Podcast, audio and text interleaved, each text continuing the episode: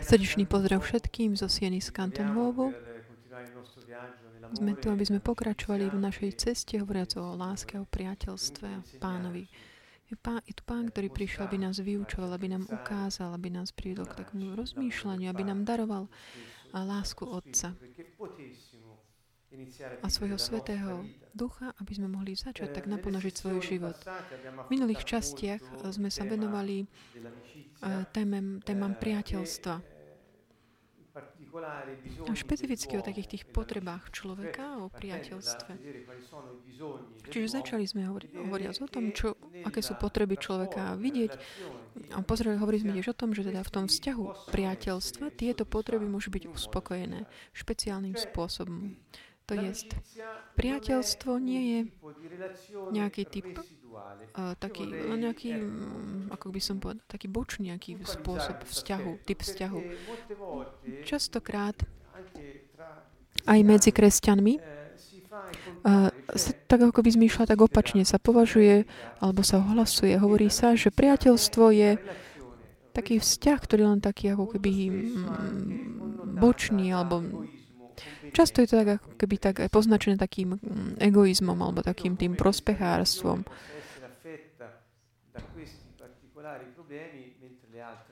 Neviem, prečo práve tento typ vzťahu bol tak ako by poznačený týmito problémami, ako keby iné typy tým bez, týmto neboli nejak poznačené.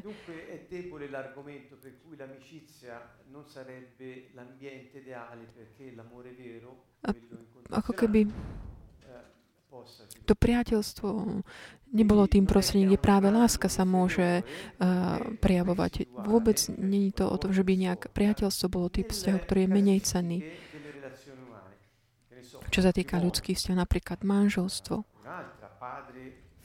alebo otec uh, dieťa, alebo mama dieťa, alebo medzi mm, súrodencami, alebo príbuznými.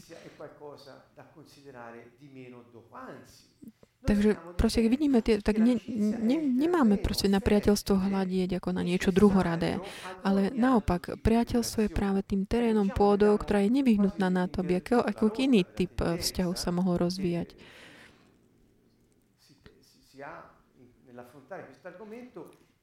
Čiže meňme takú tie tendencie v týmto, lebo priateľstvo má nenahraditeľnú hodnotu.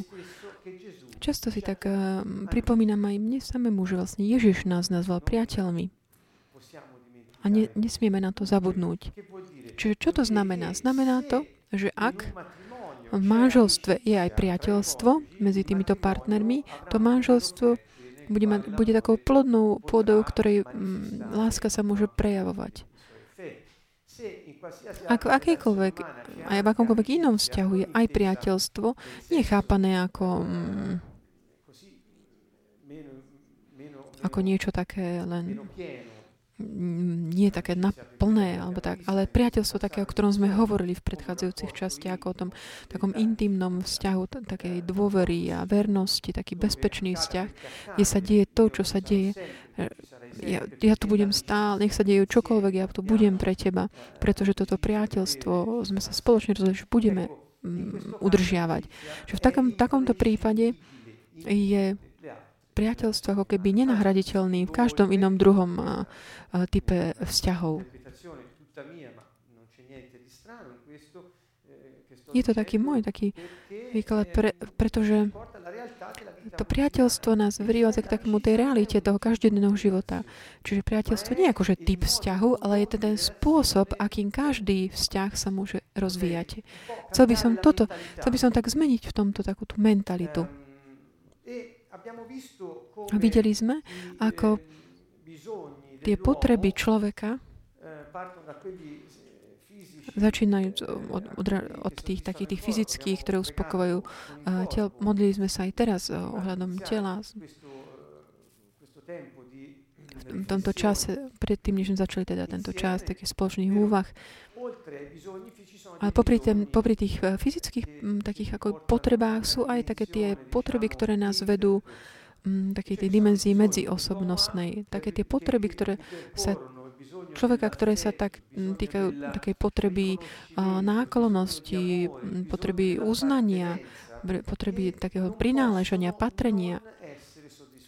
A sú to potreby, ktoré tiež mm, sú dôležité. Nemali by byť eh, neuspokojované.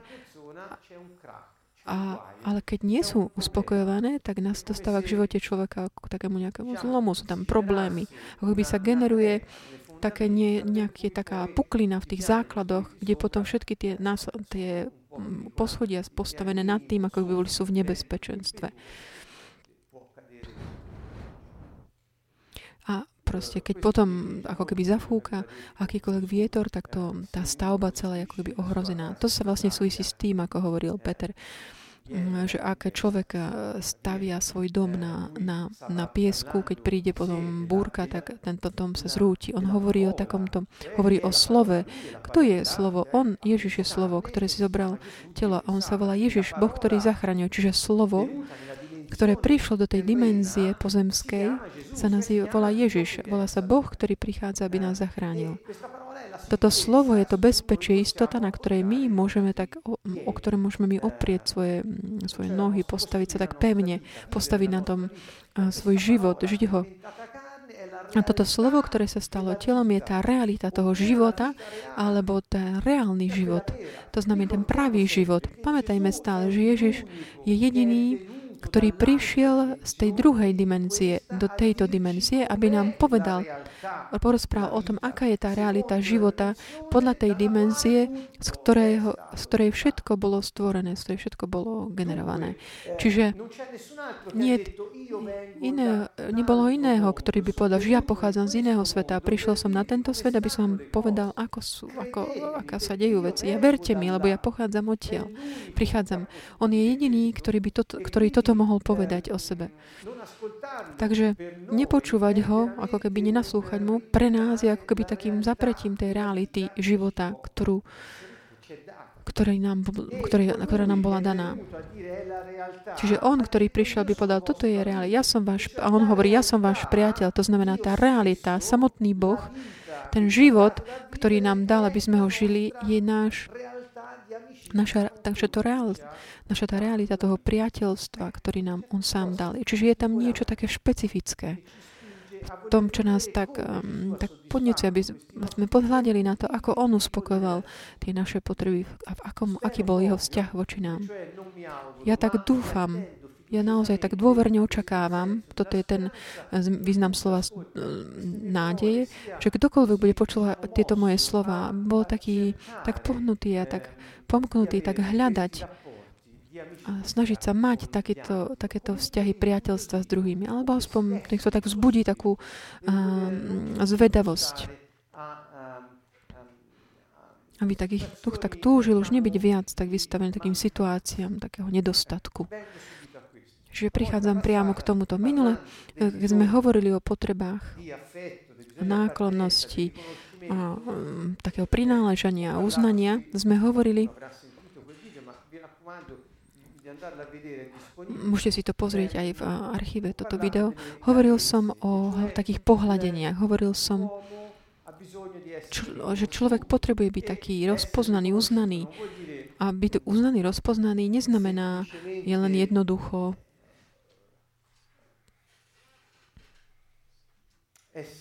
byť ako keby pozdravený. Da, hovoril som aj o tom eh, príklade takého pozdravu.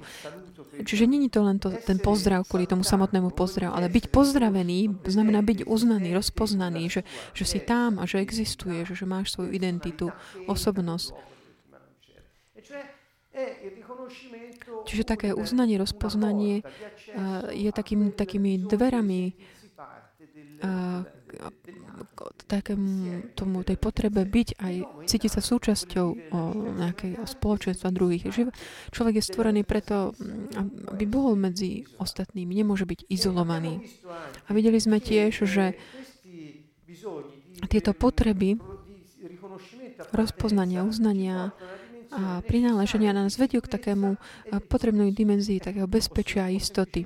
Jednoducho som tak pripomenul tie veci, o ktorých sme hovorili, aby sme tak vstúpili do toho, čo je tá téma, hlavná téma dnešného večera. To je také, bolo študované, viacerí veci študovali. Ja mojej knihe, ktorú tiež pozývam všetkých, aby ste si ho hm, ste si ju prečítali, tú moju knižku.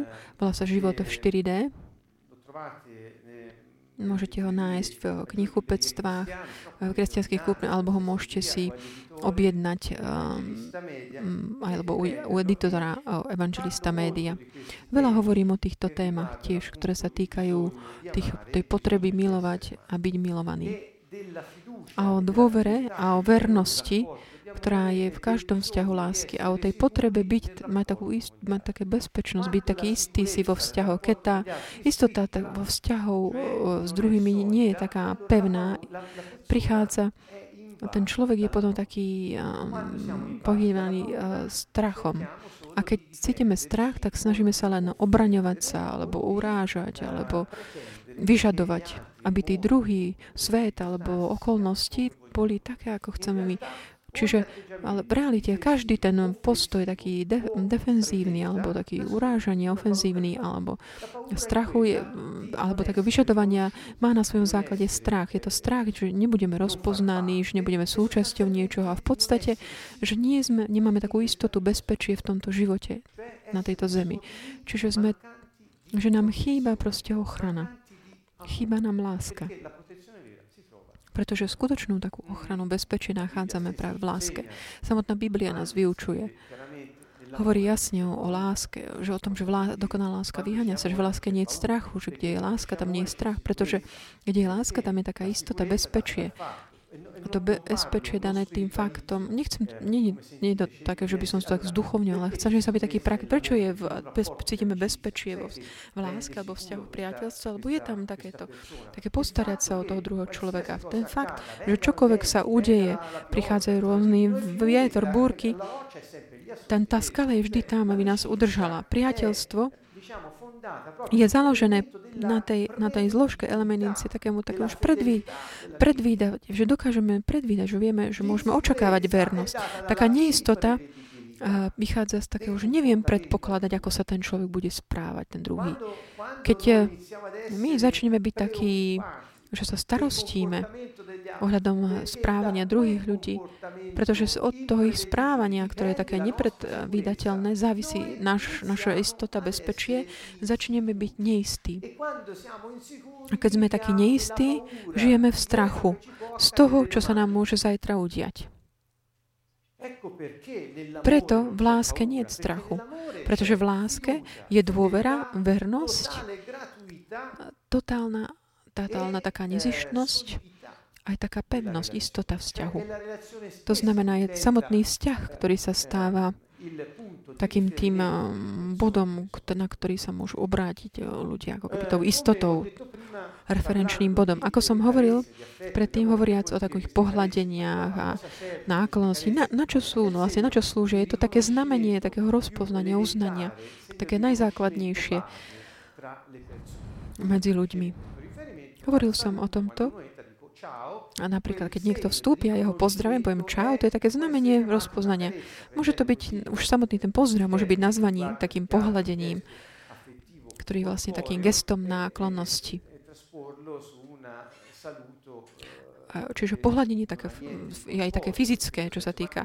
A pozdrav není nič také, že aj fyzické, ale je, svoj, je svojím spôsobom tiež pohľadeným. Čiže ľudia majú až takú pozna- potrebu byť proste rozpoznaní, aj sa rozpoznať sami seba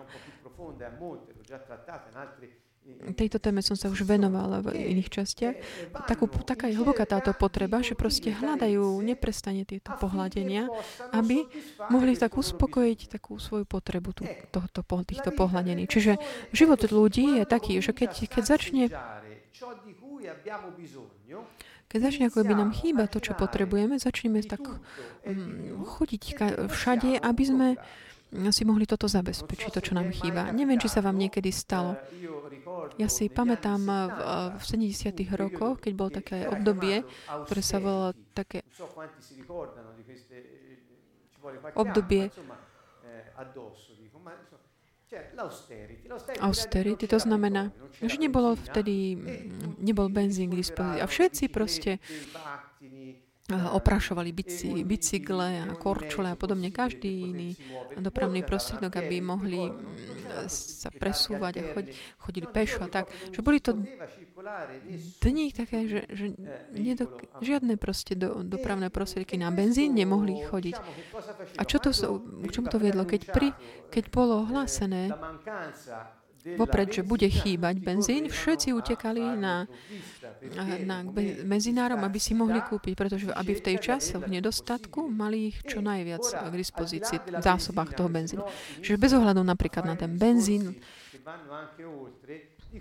Hovorím, koľko, keď napríklad nedo, nie, nie sú k dispozícii takými normálnymi kanálmi, to, čo my potrebujeme, si to snažíme zabezpečiť akýmkoľvek spôsobom a kdekoľvek. A akokoľvek, aby táto naša potreba nebola neuspokojená. Čiže jedna vec, ktorá tak naozaj je takou ako keby viditeľnou zjanou v životoch, je taká nedostatok lásky. Takým našim benzínom ako keby je láska. Keď, keď je nedostatok lásky, ideme kamkoľvek, aby sme si ho mohli zabezpečiť. A toto sa volá aj taký kontraband. To znamená, že, že ako keby sme išli na také tie bočné chodníčky a hľadáme aj tie produkty, ktoré sa podobajú na lúsku, ale aspoň ti dá, není to láska, ale aspoň ti dá možnosť byť rozpoznaný a patriť niečo, nejakej sociálnej skupine.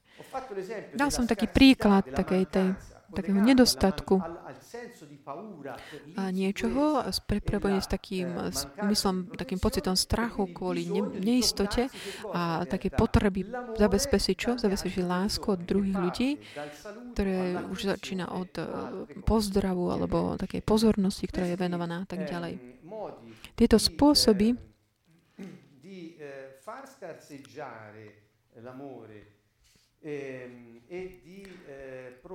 ako si zabezpečiť lásku akýmkoľvek spôsobom. Niektorí mm, vedcovia tak naozaj prehlbili takým spôsobom, ktorý naozaj sú veľmi sympatické. Porozprávam ten príbeh, ktorý som už slúbil minule to len tak prerozprávam, ktorý bez ohľadu, kto bol autorom alebo ako on, neviem ani kto je autorom presne, ale je to taký príbeh, taká rozprávka, ktorá naozaj to dobre popisuje, ktorá nám dá pochopiť, že láska je až taká potrebná v živote človeka, že ak ak je o, buď ako keby dávkovaná prehnanie alebo nedostatok jej, môže spôsobiť alebo môže byť prostriedkom kontroly sociálnej. Chcem povedať, že vo svete systémy, a tu hovorím o veľkých systémoch, ekonomických a politických, alebo náboženských, do ktorých vlastne sa zahrnúť všetky, na, s účelom tak kontrolovať na sociálnej úrovni ľudí, používajú tie systémy kontroly, uspokojovania základných potrieb. Čiže o čo viac sa kontrolujú alebo manipulujú tie po- základné potreby ľudí, o to viac máme kontrolu nad ľuďmi. Uh, ak na, napríklad, ak niekto potrebuje vzduch a my použijeme nejakú masku, ktorá uh, môže regulovať množstvo vzduchu podľa toho, ako otvorí ten kohútik, či to človek môže dýchať alebo nie, bude môcť mať kontrolu nad tým človekom, ak sa bude správať určite takým spôsobom, keď ja ako odmenu pre neho otvorím mu ten kohútik, aby mohol dýchať. Lepšie to ešte vysvetlím. Ak je napríklad potreba lásky, o čo viac je nedostatok lásky, o to viac ľudia budú ju hľadať. A o to viac ty ju môžeš dávať takým bočným spôsobom, aby tú falošnú, aby si uspokojil tú ich potrebu lásky, ale budeš ich mať ako keby v rukách. Niekto vysvetlil toto. Mne, sa to nezdá až tak úplne otrhnuté od reality. Pomyslite napríklad na aký druh takých uh, pohľadení, ktoré takmer všetci uh, v živote prijali a hľadajú. Napríklad, keď uh, požiadame o nejakú požičku v bankách, banka nám dá také negatívne pohľadenie, pretože aby uspokojil našu potrebu, ti požičia, a, ale ak nevrátiš, tak prídeš o to. Na to teda, aby si ty, mm, ty uspokojil svoju potrebu, sa zaviažeš pre, pre na pár rokov, ale a pri, pri tom vlastne pri, zoberieš aj také tie negatívne veci, čo s tým sú spojené. Ja sa tak pýtam, Teda chcel by som teraz prečítať uh, z tejto mojej knihy niektorých častí, ktoré sa týkajú týchto pohľadení. Píšem na strane 104, že pohľadenia sú tak potrebné uh, pre prežitie, že keď, ich, keď nedokážeme si zabezpečiť tie pozitívne, uspokojíme sa aj s tými negatívnymi. V skutočnosti tieto negatívne, aj keď sú nepríjemné, sa stanú takými až životne dôležitými. Jeden priateľ nikdy nebude, priateľ nikdy nebude sa snažiť dať ti negatívne pohľadenia, aby ťa mal v rukách. Chápete dobre, čo hovorí? To je, v priateľstve láska pozostáva z toho, že pomôžem tomu druhému, aby sa zmenil, aby sa mohol stať samým sebou. Láska nebo, nepozistáva z toho, že budem dávkovať nejaké pohľadenia, aby som mohol toho druhého človeka priniesť tam, kde, priviesť tam, kde ja chcem. Čiže vidíte, že manipulácia je naozaj uh, takým prejavom uh, extrémneho uh, egoizmu. A Evangelium Lukáša v kapitole 6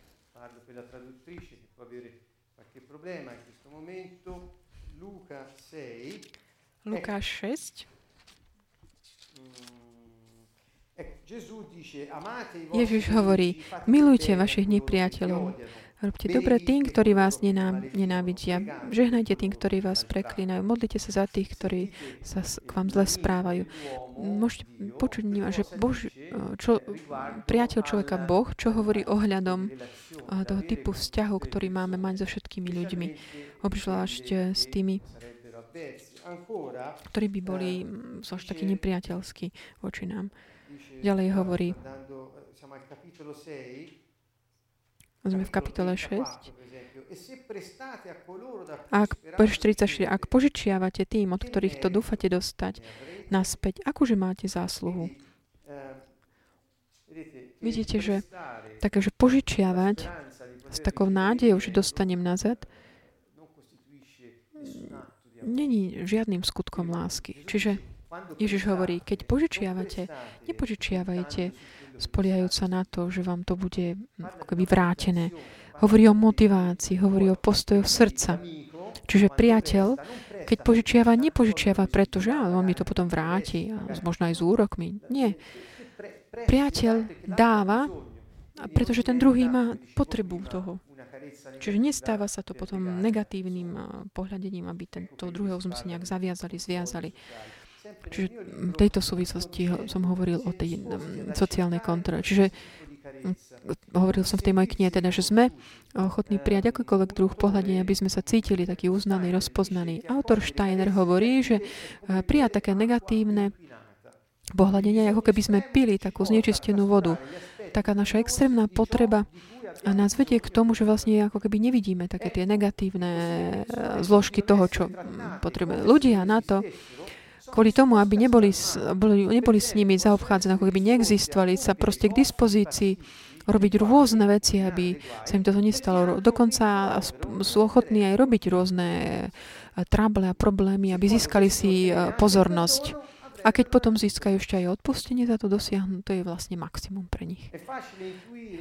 Ľahko sa dá intuovať, že taká impozícia takej super nadváhy môže jednoducho mani, a, takého nadvlády, ako by môže manipulovať druhých. A niektorí autory tvrdili, hovorili, že na to, aby sme manipulovali správanie ľudí, je efektívnejšie, je efektívne kontrolovať ich potreby, napríklad ako by regulovať uspokojenie ich potrieb, než napríklad násilie. Napríklad viac získame od dieťaťa, keď mu, keď mu ponúkneme cukríky, než keď mu hovoríme, že bude potrestaný. Čiže ak ty uspokojíš potrebu toho dieťaťa, môžeš ho kontrolovať lepšie. Si to ty, ktorý zabezpečíš uspokojenie jeho potreby. Čiže pohľadenia sa stávajú efektívnejšie, takými efektívnymi prostriedkami sociálnej kontroly. To jest, Také pohľadenie, ktoré není prejavom lásky, ale je tým nástrojom toho egoizmu a manipulácie, sa stáva takým metodom, stáva metodom, prostriedkom kontrolovania druhých. To sú tie princípy, na ktorom sú založené systémy tohto sveta. A ja tak naozaj čudujem, ako stále ľudia tak dúfajú, že zmenia systémy tohto sveta. Pretože láska je ako keby niečo cudzie. A myslí, pomysleli ste niekedy, že s láskou budete do banky, v banke akože jednať? To je až nemysliteľné. Tým nechcem povedať, že tí ľudia, ktorí pracujú v banke, že nemajú lásku, ale ja hovorím o systéme. Ja hovorím o tom systéme. Lebo poznám ľudí v banke, ktorí naozaj vďaka Bohu majú veľkú, sú taký pocit na, a preto bo nebeské kráľovstvo je ako taká veľká proste, prostredie za, záchrany. Pri, prichádza mi na mysel ako Noémová archa. To je taká tá archa, ktorá bola daná a hovorí, nastúpte na ňu. Pretože systémy sveta sa budú stále len zhoršovať. Svet bude, je, je pod mocou diabla, o tom jasne hovorí Ježiš. Ale kto tak ako keby nastúpi na tú, do, tú, vstúpi do tej archy, do kráľovstva, bude ako keby na hladine, udrží sa, nepotopí. Je na tom niečo také špecifické v tomto. Špeciálne.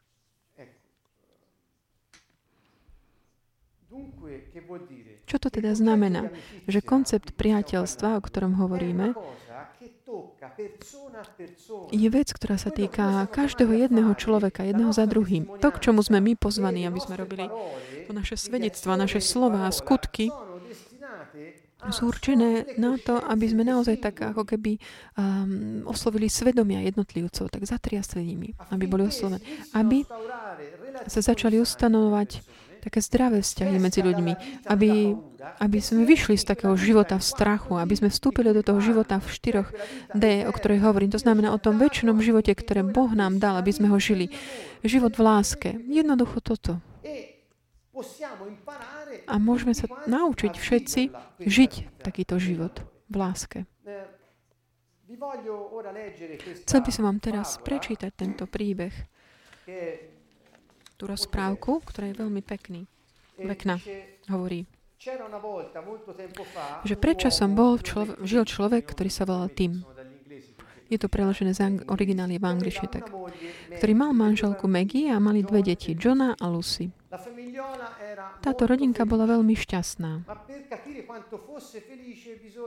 Ale na to, aby sme pochopili, nakoľko boli šťastní, potrebujeme vedieť aj, ako fungovali veci v tých časoch.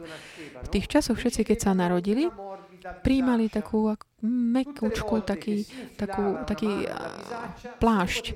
A kedykoľvek si, si tak vložili ruky do vrecka tohto plášťa, mohli si vytiahnuť takúto, takéto teplúčko mekučké.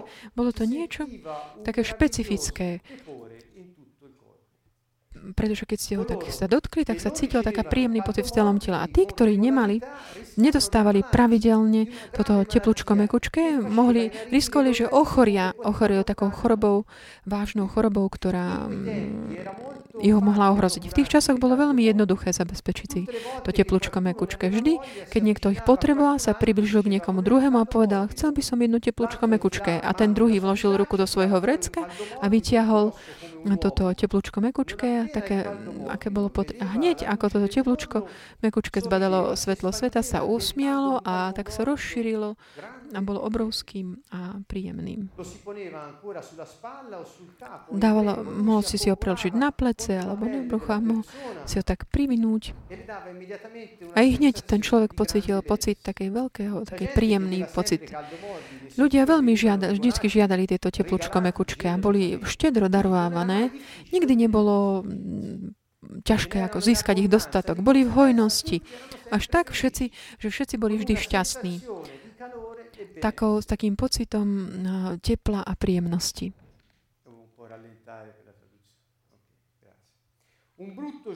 Jedného škaredého dňa taká zlá striga čarodeníc.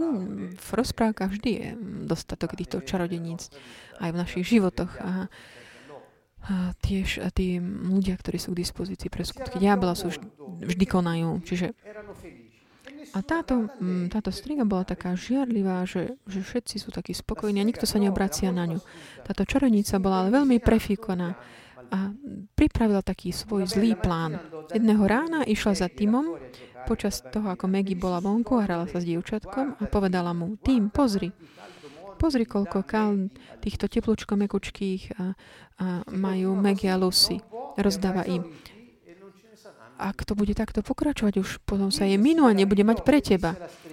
Tým sa tak prekáže, ak chceš povedať tým, že, že nebude už vždy k dispozícii toto teplúčko mekučky, už nebude ich viac, keď budem, dám ruku do vrecka a tá čarovnič sa mu odpovedá. Samozrejme, už to nebudeš mať. A keď už ich viac nebude, už proste nebudú. A ako toto povedala, striga tak odletela na svojej metle a celá uspokojená. Tým bol taký veľmi tým vyrušený a začal vždy tak venovať pozor pozornosť tomu, keď jeho mama Maggie darala, darovala to teplúčko mekučke niekoho a začal sa veľmi starostiť, pretože tieto teplúčko mekučke od Maggie sa mu veľmi páčili a nechcel sa ich vzdať. Bol presvedčený, že není správne, aby Maggie dávala všetky svoje teplúčko mekučke deťom okolo alebo iným ľuďom. Začal sa stiažovať. Vždy, keď videl, že Maggie dáva toto teplúčko mekučke niekomu, a keďže Maggie mala veľmi radi, ona prestala, ma mala rada, prestala dávať tieto teplúčko mekučke druhým a ochránila si ich pre neho. Deti videli to, čo sa deje a, a začali zveriť tej, tej predstave, že, že není správne dávať to teplúčko mekučke komukoľvek, kto žiada. A teda si dávali pozor aj rodičia, keď si mysleli, že niekto z nich by dával príliš veľa tých teplúčkové kočky a začali aj oni sa ako keby eh, kontrolovať v tom. Začali sa starostiť, že či majú dať alebo nedať teplúčkové kočke niekomu. Aj keď vždy, keď dali ruku do vrecka, tam našli, aj tak stále sa snažia ešte dokonca sa aj menej, menej si ich pýtali druhým. A, a stávali sa takými opatrnejšími. A keďže bol, začal byť ne, ne, ten nedostatok tepločka mekučky už bol už mm, viditeľný a už sa, ľudia sa už necítili mm, príjemne a niektorí aj ochoreli, niektorí aj zomreli ľudia začali chodiť aj k tejto čarodnici, aby si kúpili také tie falošné, také náhražky toho teplúčko mekučka. Aj keď videli, že to nemáš taký efekt. Tá situácia bola čím ďalej tým vážna. Táto čarodenica, ktorá si to pozorovala, nechcela, aby ľudia zomierali. Pretože mod, tí, ktorí boli mŕtvi, už by nič od nej nekupovali. A tak dala a pripravila si ďalší plán, taký diabolský. Každému jednému dali taký vrecko, ktorý sa veľmi podobal na to vrecko pre teplúčko mekučky. A tento druhé bolo niečo také, to druhé vrecko bolo také niečo studené. Tam boli také tie studeno drsné. A tieto nespôsobovali taký príjemný pocit, ale naopak chlad a takú drsnosť. A dokonca a spôsobovali tie chore. A potom, keď niekto chcel, napríklad niekto povedal, chcem teplúčko mekučké, tí, ktorí sa bali, báli ako keby tak minúť eh, si to svoje povedia. Nemôžem ti ich dať.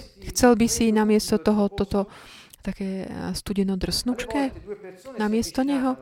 Niekedy ľudia eh, prichádzali a mysleli si, že dostanú ako keby, že si vymenia navzájom to teplúčko mekučké a niektorí vlastne skončili pri tom, že si vymeniali tie studeno drsnučké. A neskôr mnohí boli Mnohí skončili tak, že boli veľmi takí studení a nešťastní. Situácia sa postupne komplikovala, lebo prišla taká čarodeníctva a boli v obehu vlastne čím ďalej tým menej tých teplúčko megučkých. A tý, to, čo predtým bolo k dispozícii kdekoľvek, bolo zrazu nedostatkovým tovarom. Predtým, než bol, prišla táto striga, sa ľudia často stretávali v skupinách a všetci si tak navzájom darovávali tieto teplúčko megučka. Ale potom títo ľudia vytvárali si také tie dvojice, ale malé skupiny, ktorí si vlastne e, vy udržali tie teplúčko mekučka len pre seba navzájom, nedávali ich druhým. A niektorí, ktorí dali to teplúčko mekučka niekomu druhému, tak sa cítili po, previnilo, keď dali keď to nejak dali niekomu druhému. A kto ne, ne, ktorému sa nepodarilo mať takého štedrého partnera, musel si kupovať tieto teplúčko mekučka, musel tvrdo na to pracovať. Niektorí, ktorí boli takí Um, pri, da, niektorí dostávali aj veľa teplúčko mekočky a museli ich, a, a tí, ktorí boli populárni, museli, potom začali predávať tieto teplúčko mekočky tým druhým. Deli, deli sa aj iné veci. Tí, ktorí tých studeno drsničkých bolo strašne veľa.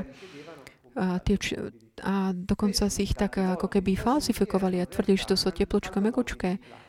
Boli to také ktoré spôsobili potom ďalšie ťažkosti. Napríklad dvaja ľudia, keď sa stretli, vymenili si tieto teplúčko, mekučké, tie falšné a mysleli si, že budú sa mať dobre, ale v skutočnosti sa cítili zle potom.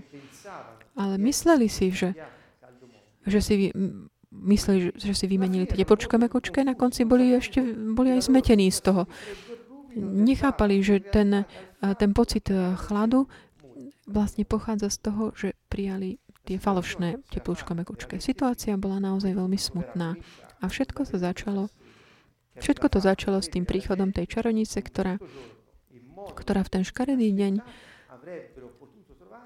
spôsobila týmto svojim klamstvom, že povedala ľuďom, že už nenájdu to teplúčko mekučké. Týmto skončím, pretože je ešte dlhá táto, tento príbeh. Čiže vidíme toto tvrdenie ohľadom tej práce, čo nám ona spôsobila, teda ona povedala ľuďom, že sa im minú tie teplúčkové kúšky. Bola tá veta, ktorú ktorá je ale plne v protiklade s tým, čo Boh nám hovorí, že láska nikdy neskončí. Čiže vidíme, aký diabol je veľmi prefíkaný, pretože hovorí, tá, ten príbeh je taký jednoduchý pre ľudí, ale je to taká naozaj hlboká pravda. Ukazuje nám, ako ľudia kvôli tomu, aby nestratili lásku, hovoria, urobia čokoľvek. Aby ju mali k dispozícii a berú aj čokoľvek, čo len tak pripomína lásku. Títo ľudia takí, keď toto dávajú k dispozícii, tak potom už im to umožňuje aj manipulovať. Lásku, ale nezamieňajme si to s, s nejakými falzifikátmi. V priateľstve láska sa rozvíja. V priateľstve taká tá predvídateľnosť tej lásky, ktorá nikdy nekončí, je niečo, čo proste k tomu patrí. Je dôležité pre ten vzťah. Že vidíme, nejde o to, že medzi priateľmi sa nikdy neháda, alebo že by nemajú rôzne názory, alebo že niekto niekomu občas aj ublížia. Tak. Ale v priateľstve sa odpúšťa 77 krát. V priateľstve sa modlí za tých, aj ktorí nám ublížili. V priateľstve si môžeme povedať navzájom, ako sa cítime. Nemáme strach, že keď si povieme pravdu, stratíme toto teplúčko mekučké to už nedostaneme viac teplčko metučka od toho druhého. Je niečo také špecifické, špeciálne, čo nám nie, že budeme všetci rovnakí, a že ako keby, že keď si ty priateľ, tak nebudú nikdy žiadne problémy. Nie. Ak si priateľ, ty vieš vždy, že ten druhý ti bude verný a ty budeš verný jemu. Čokoľvek sa udeje. Pretože vo vernosti je istota, vo istote je šťastie. Problém nastane vtedy, keď ty si myslíš, že niečo chýba, chýba šťastie, že chýb, bude chýbať, je nedostatok. Vtedy začneš mať strach, že si, sa ti minie tá, tá zásoba takej pokojnosti a začneš akoby da, vymieňať si také tie, a, tie také studeno drsné, drsnučké, ktoré sú také tie, ja neviem, urážky, alebo také tie negat- kopance, tie negatívne pohľadenia. Preto hovoríme veľa o priateľstve, o o tom, ako pán nás učil, akými priateľmi máme byť tak, aký, takými, ako on byl priateľom našim. Zadarmo si dal, zadarmo dostal, bez toho, aby si pýtal niečo za to. Takéto, že zadarmo nás často vedie hovoríme tu, že napríklad o teplúčko mekučkách, že to nebolo o, mm, týkalo sa peniazy. Všetci máme lásku k dispozícii, ktorú môžeme dávať, môžeme milovať. Toto to znamená. Ale keď ty začneš sa presviečať seba, že tí druhí sú tu len, aby ťa podviedli, že sú nebezpečenstvom pre teba, alebo nie sú takí, ako by si ty chcel a že možno zajtra budú robiť také nepredvydateľné veci. A to ťa vedie k tomu, že máš strach. A to znamená, že tak zadržiavaš, udržiavaš svoje teplúčko mekučke a začneš ako keby tak, eh, ak ich niekto chce, musí si ich kúpiť, lebo nemajú veľkú hodnotu. A stane sa to takým začne sa budovať taký ne, ne, neautentický vzťah, založený na vzťahe potreby, takej, na základe potreby ochraňovať sa, obraňovať. Preto často tie vzťahy medzi ľuďmi sú také falošné, pretože láska určitým spôsobom bola tým objektom mm, takých útokov toho diabla viac než čokoľvek iné. Takže Ježiš, čo, čo, prišiel, čo nám hovorí v Jánovi 16.33? Je to také pozvanie. Ho, toto som vám povedal, aby ste vo, mne mali pokoj. Vy vo svete máte súženie, ale dúfajte, ja som premohol svet. Vidíte, majte dôveru. Všetci ho prekladajú, že majte, hovoria, majte dôveru. Ja som verný, ja som porazil svet, zvíťazil som, som s vami až do skončenia sveta. Nestarostite sa, ja vás neopustím. Ja som predvídateľný, Ježiš tým hovorí. Ja som, viete, ako predvídať, ako sa budem správať. Vy sa môžete k ním nejako keby tak prilnúť ako ku priateľovi. Môžete mi dôver takým bezpečným spôsobom. Ja sa správam predvídateľný. Budem tu vždy a nikdy vás neopustím. Vnímate tie Ježišové slova? Toto je základ zdravého vzťahu.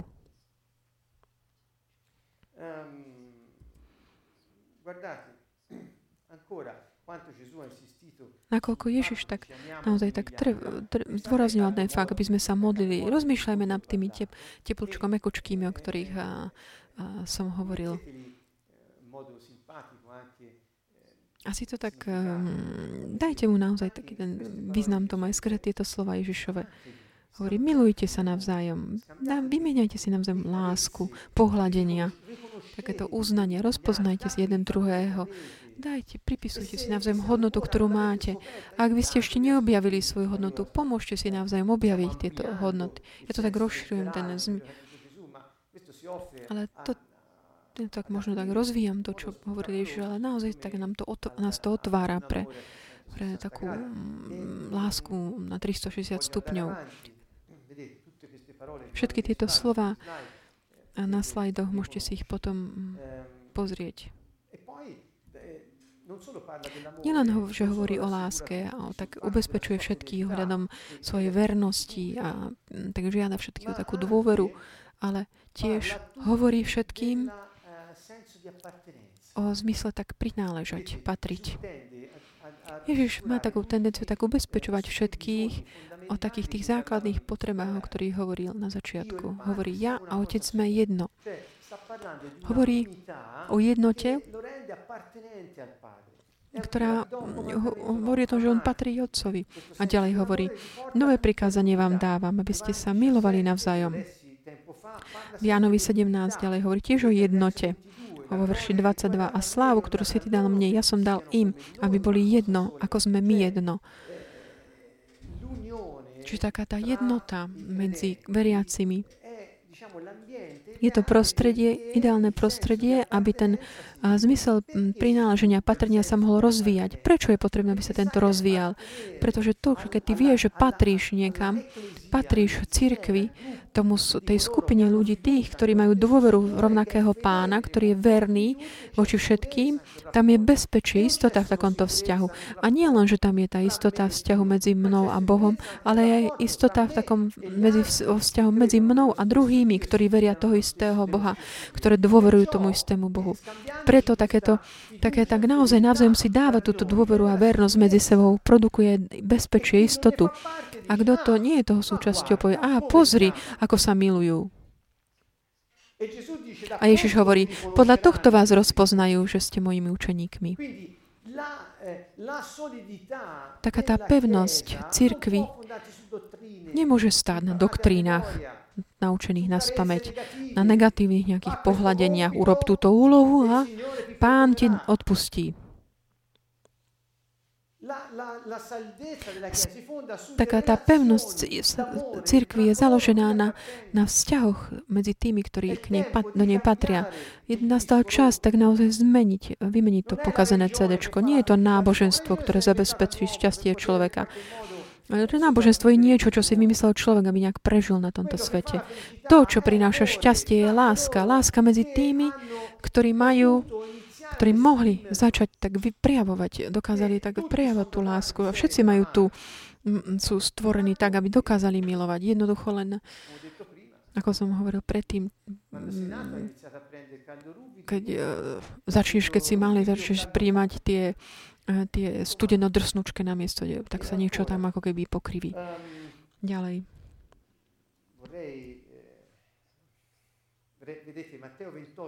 Matúšovi 28.20. Ja som, hľa, ja som s vami po všetky dni až do skončenia sveta. Čiže Ježiš tak ubezpečujú, že ja idem, ale vrátim sa. To znamená, ja som, môj dokážete predvieť, ako sa správim. Ja som, ja odídem, ale potom sa vrátim, prídem a zoberiem vás. Čiže pán nikdy nepri, ne, ne, ako keby nezanedbá príležitosť, aby tak po, upevnil priateľstvo, tak potvrdzujúc, o, o, ubezpečujú o svojej, o svojej vernosti. Toto je tá sila cirkvy pánovej Ješu, pánu Ješua, Mesiáša. Toto je tá sila cirkvy. A ak my tak neobjavíme tú, ak objavíme túto silu, môžeme byť ľudia, ak to neobjavíme, tak uh, môžeme byť aj ľudia, ktorí naspaň poznajú Bibliu alebo chodia aj ohlasovať ju, ale ak nie je tejto sily lásky, není to autentické. Ďalej. Eh, Eh, je to príbeh eh, vzkriesenia Lazara, ako som tu napísal, ktorý nám hovorí o potrebe žiť aj tvárou v tvár smrti a ho, hovorí o ochrane. Uzavriem týmto príbehom, ktorý je z Evangelium podľa Jána, kapitoly 11. Veľmi znám, známy príbeh. Bol to príbeh, ktorý potom vydol k takému epilógu pozemského príbehu Ježiša. Bolo to to, ten, táto udalosť, ktorá spo, spustila taký ten hnev tých ľudí, ktorí ho potom chceli odstrániť. To bola taká tá záverečná kvapka, pretože to bol jednoznačne skutok, ktorý len Boh mohol urobiť. Ježiš skriesil aj iné osoby. Pamätáte si Jarovú dceru. A, pamätáte. Ale táto udalosť, toto bol mŕtvy 4 dní, 3 dní v hroboch ktorý už vydal, ako by tam páchol to jeho telo. Čiže tu už ho, že my minimálne tri dní museli prejsť pre Hebreo, aby mohli prehlásiť eh, človeka za mŕtvého. Aby sa ako keby tak vy, že mali takové pravidlo, že až minimálne 3 dní, 4 musel byť človek mŕtvý, aby ho prehlásili za... Ja nechcem ale o tom to hovoriť. Ale keď Marta povedala, je už sú to 4 dní, že on je mŕtvý a je v hrobe, a už páchne, tým hovorila, že už je proste mŕtvy. Pre nich to malo význam taký, že tieto 4 dní, keď povedal, to znamená, že to je už niečo, čo ide už ponad ten fakt, že, že ten fakt, že by bol, ožil niekto, a že aby ožil niekto, kto už sa, ako keby jeho telo sa rozkladalo, to bolo také nemožné, to už čo, viac než čokoľvek iné. Čiže tá potreba života, že ak ty by si bol tu, učiteľ, môj brat by nezomrel. Potreba žiť. Ďalej tá potreba ochrany. Ak ty by si bol tu, bolo by, bol by chránený pred smrťou. Vidíte v tom vzťahu priateľstva, aká je tam tá potreba? A ďalej hovorí, tá bolesť, hovorí o bolesti zo straty, od slna, o slzách, ktoré plakali všetci. Taká tá účasť na tej bolesti, na tých zdieľaných emóciách, takom tom naozaj... Mm, Ježiš nezostane akoby bokom mimo tých ostatných. On sa patrí do, k ním. A oni patria k nemu. Sú spolu, sú priatelia. A ďalej hovorí tiež o priateľstve medzi Ježišom, Lázárom, Máriou a Martou. Aj v ich rozdielnostiach. Oni mali rôzne spôsoby, ako žiť život. Pamätáte si, že keď boli raz na večer a tá Marta bola tá, ktorá tam tak pracovala, všetko chcela robiť. Mária tak um, vychutnála ten čas s pánom pri jeho nohách a Marta hovorí, a pozri, moja, moja sestra tu nič nerobí a ja sa tu namáham. To tak parafrázujem. Ale Ježiš jej povedal, Marta, Prečo sa, prečo si myslíš, že život je len o takom robiť a robiť a robiť? Život je aj vychutnať si to bytie. Čiže toto bola tá jeho, jeho, jeho odpoveď v podstate. Čiže nakoľko boli ľudí, títo ľudia všetci roz, rozdielni, ale v tom priateľstve Ježiš sa k obidvom správal, ako keby mal ten vzťah taký iný, ale bol ich priateľom. Hovorí aj o, tento príbeh hovorí aj o suicite, o empatii. Hovorí, pamätáte si, ako sme hovorili o a empatii a hovorila aj o prioritách, ktoré nezradia a o priateľstve.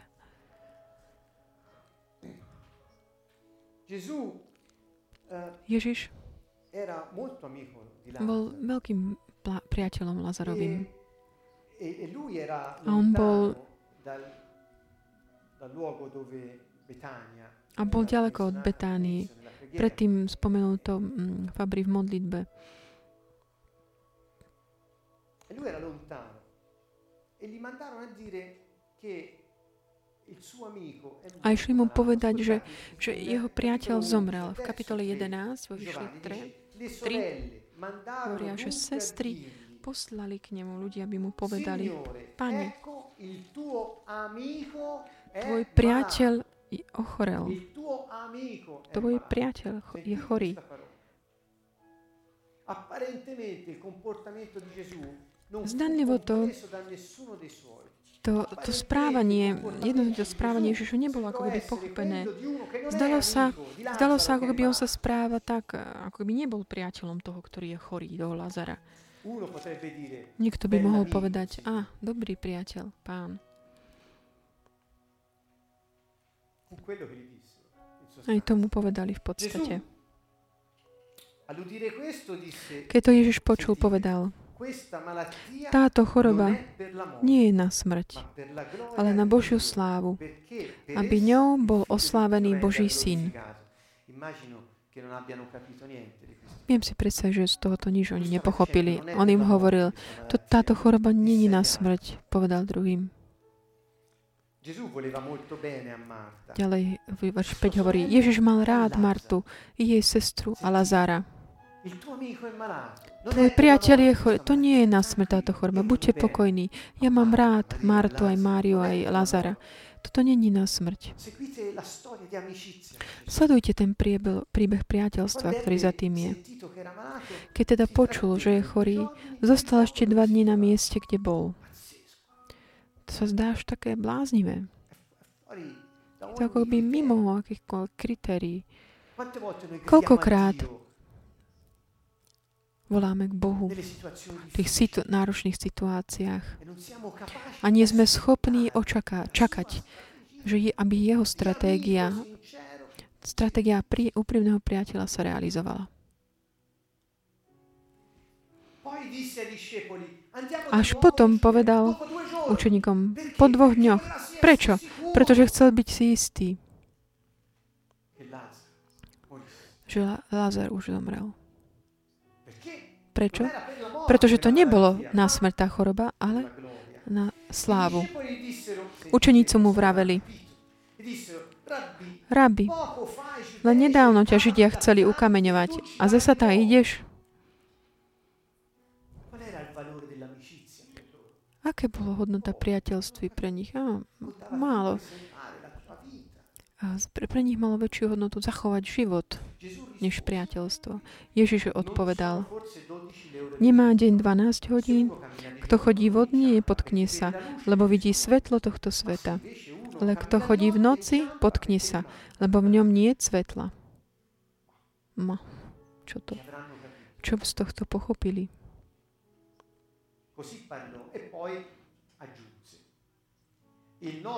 Toto povedal a dodal. Náš priateľ, náš priateľ Lazar, náš priateľ Lazar?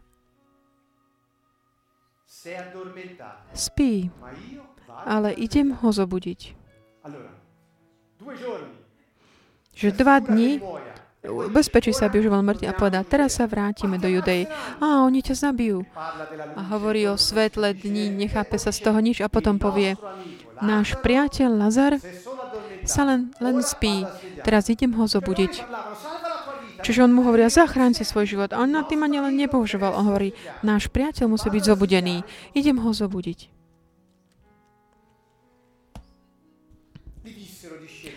Učeníci mu povedali, Pane, ak spí, ozdravie. Ježiš však hovoril jeho smrti. A oni si mysleli, že hovorí o spánku. Vtedy im Ježiš povedal otvorene, Neudrž, počujte, nemáte, ako bol priateľ. Hovoril im priamo, nič necha pre sa povedal. Lazar zomrel. A kvôli vám sa radujem, že som to, tam nebol, aby ste uverili. aby ste mali dôveru. Poďme k nemu. Tomáš, nazývaný Didymus, povedal ostatným učeníkom, poďme aj my a umrime s ním. Boli úplne na inej planéte, akoby. Že priateľ, je priateľ, plán pre priateľ. Ježiš mm, sa správa predvydateľ. On povedal, ja som život. Ježiš je taký predvydateľ. Aj keď sa udejú veci, Prešli už dva dní od toho, ako on zomrel, ako ho išli zavolať. On len nevšiel, on mal plán a jeho plán je daný tým, že on vie, čo sa deje, vie, ako má moc a vie, že to dá do pohybu, aby Lázar bol zobudený. Hovorím k nám všetkým, aj mne ako prvému, a hovorím, že Boh má plán. Aj keď sa zdá, že už neskoro, Boh má plán, aby všetko to, lebo to, čo sa deje v našom živote, bolo na Božiu slávu. Ja som bol mnohokrát a žiadna nie, nie takej úplne zničený. Ale pán, ktorý sa zdalo, že by meškal, on ma zodvihol. Vždy, vždy, on je verný. On nikdy nebude chýbať. On je so mnou po všetky dní až do končenia sveta. A rovnako ako je so mnou, je aj so všetkými. On nám hovorí, ja som tvoj priateľ. Ako by som na to mohol, ako by som na teba mohol zabudnúť? Ako by matka mohla zabudnúť na svoje dieťa? Ako by som ja mohol nemo, neprísť na pomoc? Maj dôveru, maj dôveru.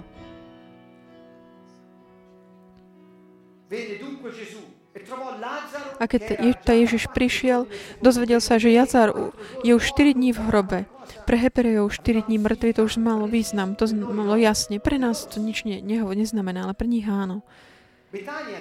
Betánia bola pri Jeruzaleme, vzdialená asi 15 stády. A tak prišlo k Marte a Márii veľa Židov potešiť ich a vžiali, sa, vžiali za bratom. Čiže veľa, prišli z Jeru, veľa ľudí prišlo z Jeruzalema. Lázar bol taká dôležitá osoba tam. Keď Marta počula, že prichádza Ježiš, išla mu naproti. Marta uteká. Mária zostala doma. Marta povedala Ježišovi, Pane, ja som sa necítila chránená. To nie sú a významy taký. Necítila som sa ochránená. Moja potreba istoty, bezpečia sa tak bola zatrasená. Lazar zomrel. Ja som dôverovala v teba a ty si neprišiel. Zradil si moju dôveru. Zmysel bol taký tohto, toho, čo ona hovorila. Hovorí, ale Boh rozmýšľa iným spôsobom, inak. Pane, keby si bol býval tu, môj brat by nebol umrel. Ale aj teraz viem, že o čokoľvek poprosíš Boha, Boh ti to dá.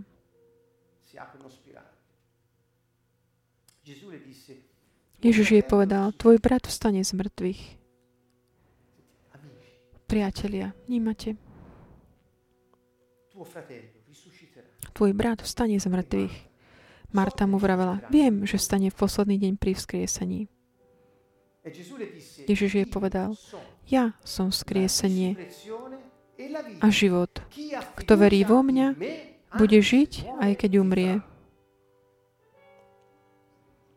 A nik, kto žije a verí vo mňa, má dôveru vo mňa, neumrie na veky.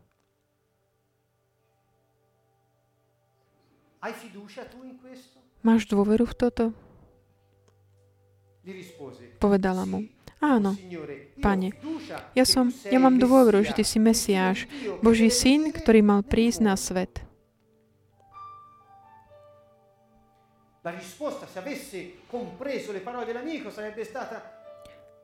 Ak by ona pochopila slova priateľa, jej odpoveď by mala byť, a, áno, mám dôveru, že môj brat vstane.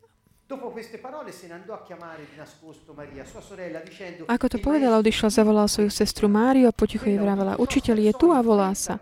Len čo to ona počula, vstala a šla k nemu. Ježiš totiž ešte nevošiel do deniny, ale bol stále na mieste, kde mu Marta vyšla naproti. Keď Židia, čo boli s ňou v dome a potešovali ju, videli, že Mária rýchlo stala a vyšla von, pobrali sa za ňou, lebo si mysleli, ide sa vyplakať k hrobu. Chceli ísť s ňou, aby utešili. Koľkokrát sme šli s našimi priateľmi k hrobu, aby sme ich mohli pomôcť a utešili ich. Ježiš mal plán.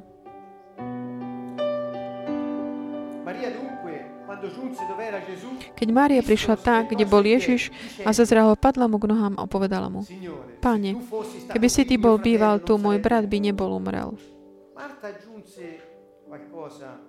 Marta tu pridala niečo navyše, hovorí, ja viem, že čokoľvek by si požiadal Otca, teraz on ti to dá. Čiže má, ale Mária vlastne sa zastavila len pri tom. Keď Ježiš videl, ako pláče, ako pláču aj Židia, čo s ňou prišli, zachvel sa v duchu a vzrušený sa opýtal, kde ste ho uložili?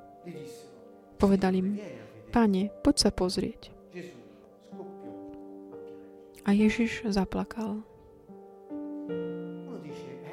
Niekto si povie, prečo zaplakal Ježiš? Koľko hypotéz okolo toho urobili, koľko štúdií. On vedel, že Lazar nebol mŕtvý, aby zostal mŕtvým.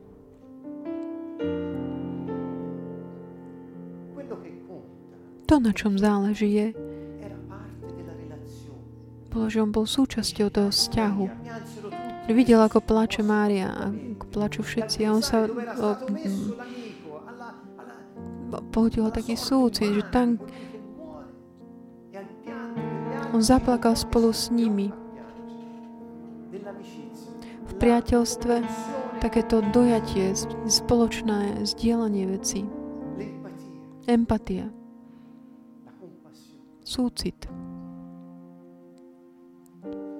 Dissero allora i giudei, vedi come lo amavo, vedi come lo Židia povedali, hľa, ako ho miloval. No niektorí z nich hovorili, a nemohol ten, čo otvoril oči slepému, urobiť, aby tento nezomrel? Koľkokrát? moji priatelia v úvodzovkách alebo známi, ktorí niekedy ma videli v mnohých oblastiach, mojho života, videli, ako som na zemi, pretože ako by sa rúcal všetko okolo mňa povedať, videl si, aký je tvoj Boh? Koľký mi to povedať, vidíš, aký je tvoj Boh? Ale ja, ale ja som si držal veľmi tak pri sebe život v 4D a pán bol verný. Vždy, keď mi hovoria, vidíš, a kde je tvoj Boh, pomyslite na túto vetu ten, čo otvoril oči slepému, nemohol urobiť, aby tento nezomrel? To sú takí tí vysmievači.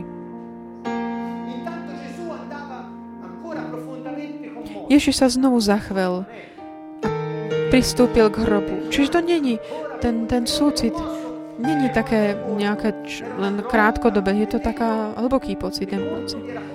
Bola to ja, išiel teda k hrobu. Bola to jaskyňa uzavretá kameňom. Ježiš povedal, odválte kameň. Marta, sestra mŕtvého, mu povedala, pane, už páchne, veď je už 4 dní v hrobe. Čiže keď telo sa rozkladá, už, už páchne, vieme si to predstaviť. Čiže už sú to 4 dní, čo je v hrobe. Ježiš jej vravel, nepovedal som ti, že ak uveríš, budeš mať dôveru, uvidíš Božiu slávu? Keď my sme keď sa nám zdá podľa nás, že niečo tak mešká, nejaké pánové dielo v našom živote mešká. A tí naši takí známi okolo začiatia hovoria, kde je tvoj Boh? Vnímajme, počujme tieto Ježišové slova, ktorý hovorí, nepovedal som ti, že ak uveríš, budeš mať dôveru, uvidíš Božiu slávu? Pamätajme tieto slova priateľa. Byť ďalej, priateľ ti vždy povie, pozri, hľaď ďalej. On ti nepovie, a kde je tvoj Boh? Hovorí ti, hľaď ďalej. Odvalil teda kameň. Ježiš pozdvihol oči k nebu a povedal, taký intimný vzťah. Vzťah, kde je istota, bezpečie. Otče, ďakujem ti, že si ma vypočul.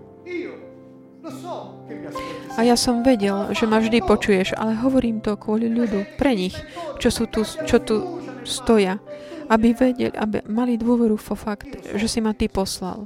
Ja viem, že Ty ma vždy počúvaš. Vďaka. Je tam hrob, kameň pred hrobom. Je tam mŕtvý už 4 dní v hrobe a on hovorí, ja viem, že Ty ma vždy počúvaš. Ja som vzkriesenie a život. Tvoj brat bude žiť a budeš Božiu slávu. Keď to povedal, zvolal veľkým hlasom, Lazar, poď von. A mŕtvy vyšiel. Nohy a ruky mal ovinuté plátnom a tvár obviazanú šatkou. Ježiš im povedal, porozvezujte ho a nechajte ho odísť. Mnohí z tých Židov, čo prišli k Márii a videli, čo urobil, uverili v Neho. Mali dôveru v Neho.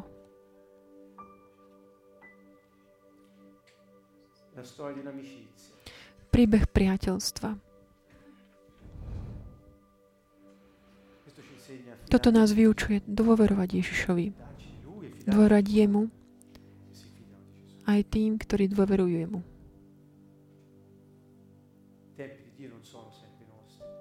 Takéto pánovo časovanie nie vždy aj našim. A smrť nezmôže nič proti nám, proti nemu. Hovorím smrť akéhokoľvek druhu, alebo akákoľvek iná negatívna okol, okolnosť v našom živote. My môžeme spolu s ním a s tými, ktorí majú v Neho dôveru a sú verní tejto dôvere v Neho, spoločne môžeme mať, mať istotu, že láska nikdy neskončí.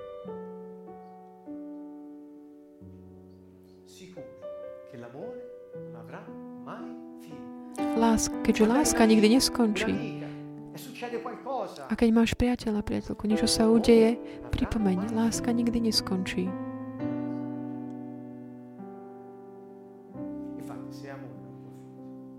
Keďže je to láska, nemôže skončiť.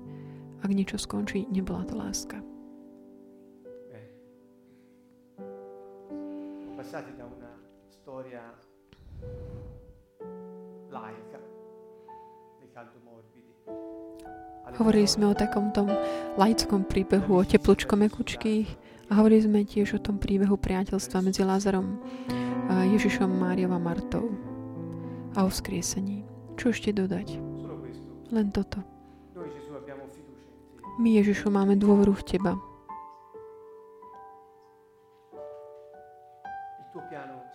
To, že Tvoj plán sa bude realizovať v našom živote nie podľa mojich programov, ale podľa Tvojej milosti. On vie.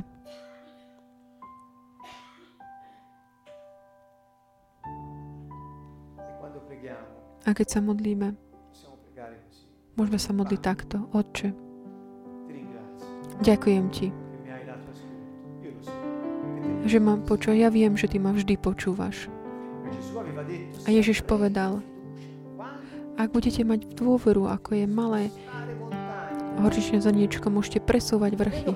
Všetko to, čo poviete v, modlitbe, dôverujúc, v srdci, bez pochybností, vedzte, že vám to bude dané, čokoľvek budete žiadať. A hovorí, ja viem, že ty ma vždy počúvaš. Toto je dôvera. Ježišova dôvera. Tá dôvera, ktorá nám získala ospravedlnenie. My sme ospravedlnení skrze Ježišovú dôveru. Nie skrze dôveru v Ježiša, ale Ježišovú dôveru, jeho dôveru. Jeho dôvera nás ospravedlnila. Ale toto je iná kapitola, ktorej sa budeme venovať.